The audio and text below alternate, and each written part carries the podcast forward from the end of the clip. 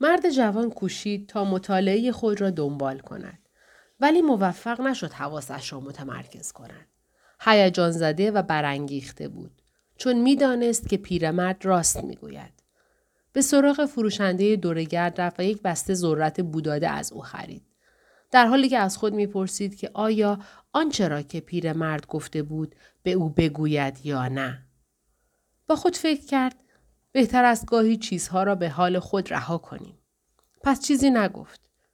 اگر حرف می‌زد فروشنده تا سه روز میاندیشید که آیا باید همه چیز را رها کند یا نه. او مدت ها بود که به چرخ دستیش عادت کرده بود.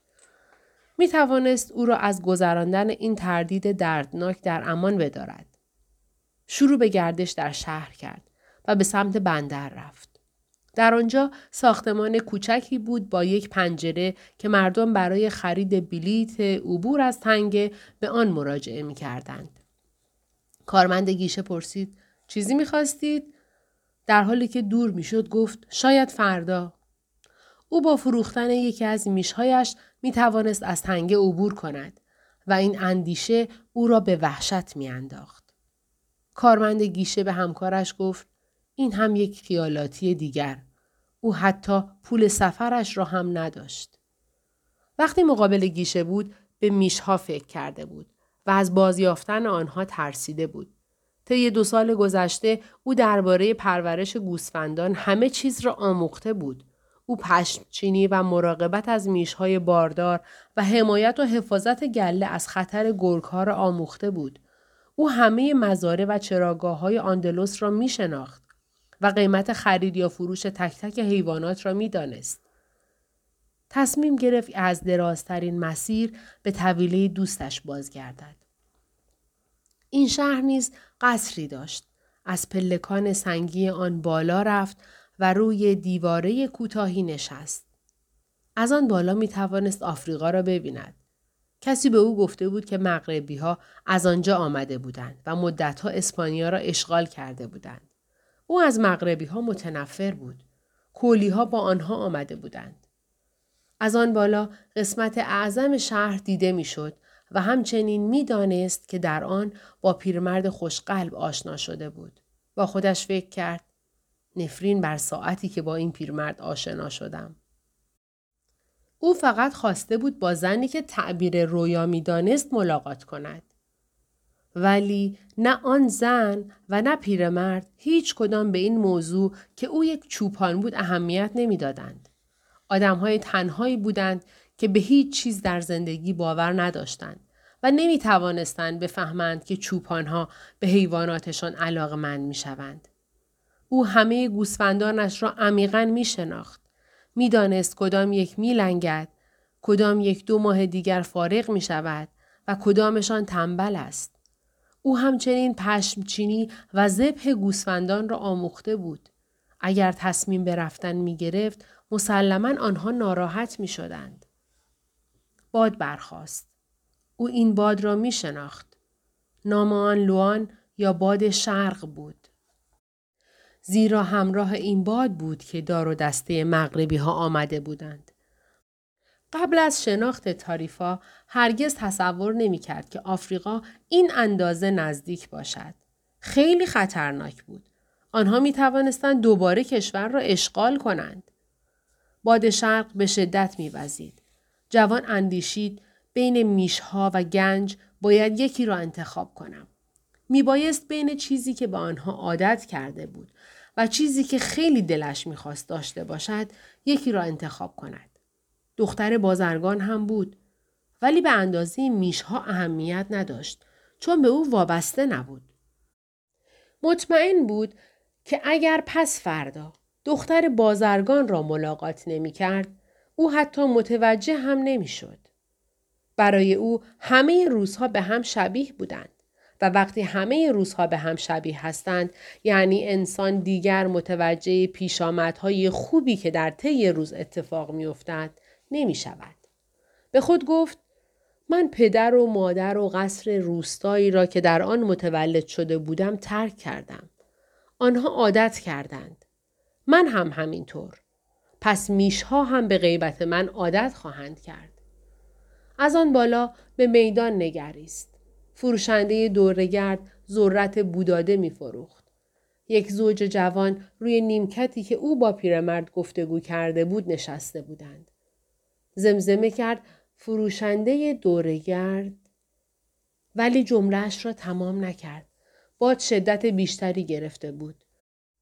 سوزش آن را روی چهرهش حس می کرد. بیشک باد مغربی ها را آورده بود.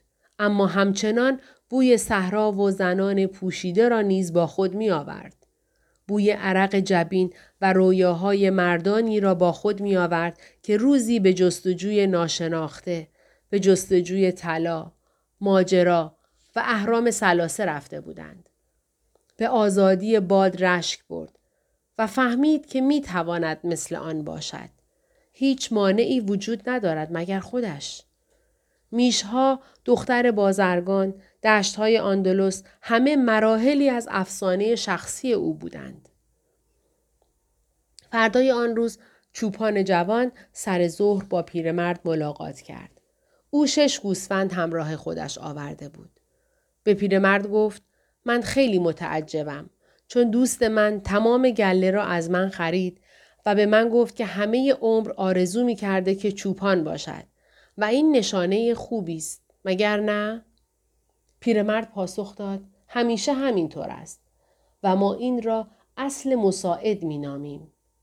اگر تو برای اولین بار ورق بازی کنی به طور قطع برنده می شوی. این شانس تازه کار هاست. چرا اینطور است؟ چون زندگی می خواهد که تو به افسانه شخصی خودت برسی. بعد پیرمرد شروع کرد به بررسی گوسفندان و متوجه شد که یکی از آنها میلنگد.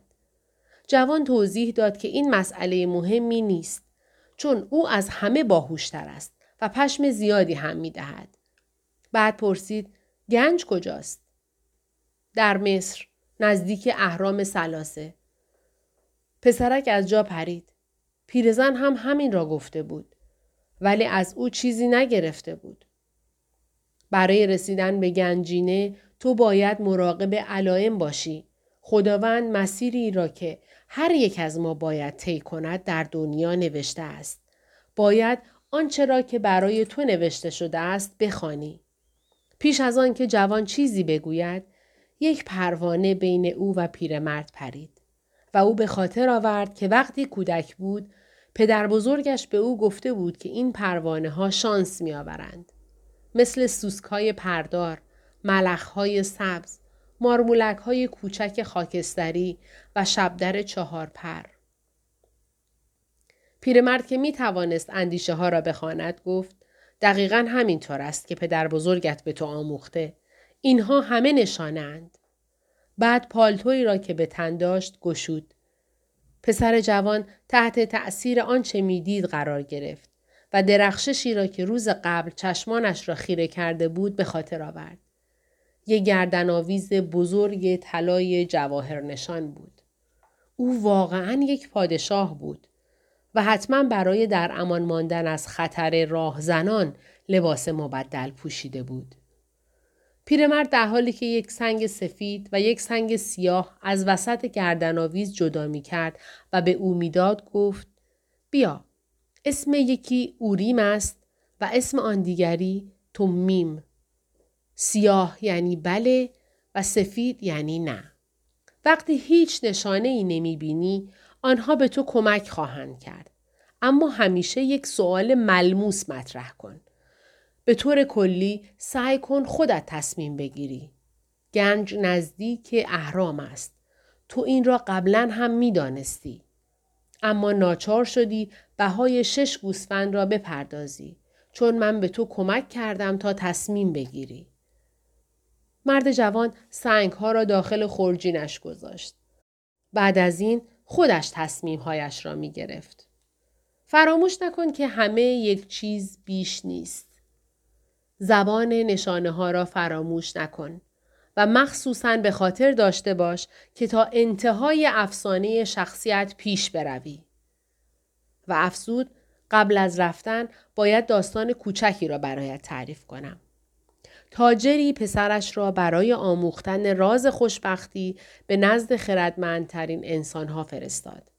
پسر جوان چهل روز تمام در صحرا راه رفت تا اینکه بالاخره به قصری زیبا بر فراز قله کوهی رسید. مرد خردمندی که او در جستجویش بود آنجا زندگی می کرد. به جای اینکه با یک مرد مقدس روبرو شود وارد تالاری شد که جنب و جوش بسیاری در آن به چشم می‌خورد. فروشندگان وارد و خارج می شدند. مردم در گوشه گفتگو می کردند. ارکستر کوچکی موسیقی لطیفی می نواخت و روی یک میز انواع و اقسام خوراکی های لذیذ آن منطقه چیده شده بود. خردمند با این و آن در گفتگو بود و جوان ناچار شد دو ساعت صبر کند تا نوبتش فرا رسد. خردمند با دقت به سخنان مرد جوان که دلیل ملاقاتش را توضیح می‌داد گوش کرد. اما به او گفت که فعلا وقت ندارد که راز خوشبختی را برایش فاش کند. پس به او پیشنهاد کرد که گردشی در قصر بکند و حدود دو ساعت دیگر به نزد او بازگردد. مرد خردمند اضافه کرد. معزالک می‌خواهم از شما خواهشی بکنم. آن وقت یک قاشق کوچک به دست پسر جوان داد و دو قطره روغن در آن ریخت و گفت در تمام مدت گردش این قاشق را در دست داشته باشید و کاری کنید که روغن آن نریزد. مرد جوان شروع کرد به بالا و پایین رفتن از پله های قصر در حالی که چشم از قاشق بر نمی داشت. دو ساعت بعد به نزد خردمند برگشت. مرد خردمند از او پرسید آیا فرش های ایرانی اتاق نهارخوری را دیدید؟ آیا باقی را که استاد باغبان ده سال صرف آراستن آن کرده است دیدید؟ آیا اسناد و مدارک زیبا و ارزشمندم را که روی پوست آهو نگاشته شده در کتابخانه ملاحظه کردید؟ مرد جوان شرمسار اعتراف کرد که هیچ چیز ندیده است. تنها فکر و ذکر او این بوده که قطرات روغن را که خردمند به او سپرده حفظ کند. خب پس برگرد و شگفتی های دنیای مرا بشناس. آدم نمی‌تواند به کسی اعتماد کند مگر اینکه خانه ای را که او در آن ساکن است بشناسد. مرد جوان با اطمینان بیشتری این بار به گردش در کاخ پرداخت. در حالی که همچنان قاشق را به دست داشت با توجه و دقت کامل آثار هنری را که زینت بخش دیوارها و سقفها بودند مینگریست. او باغها را دید، کوهستانهای اطراف را، زرافت گلها و دقتی را که در نصب آثار هنری در جای مطلوب به کار رفته بود تحسین کرد. وقتی به نزد خردمند برگشت، همه چیز را با جزئیات برای او توصیف کرد. خردمند پرسید پس آن دو قطره روغنی که به تو سپرده بودم کجای است؟ مرد جوان قاشق را نگاه کرد و متوجه شد که آنها را ریخته است. آن وقت مرد خردمند به او گفت تنها نصیحتی که به تو می کنم این است. راز خوشبختی این است که همه شگفتیگاه های جهان را بنگری بدون اینکه هرگز دو قطره روغن داخل قاشق را فراموش کنی. چوپان ساکت مانده بود. او داستان پادشاه پیر را فهمیده بود. یک چوپان می تواند سفر را دوست داشته باشد اما هرگز میشهایش را فراموش نمی کند. پیرمرد مرد جوان را نگاه کرد و دستهایش را روی سر او به طرز غریبی تکان داد. سپس گوسفندها را جمع کرد و رفت.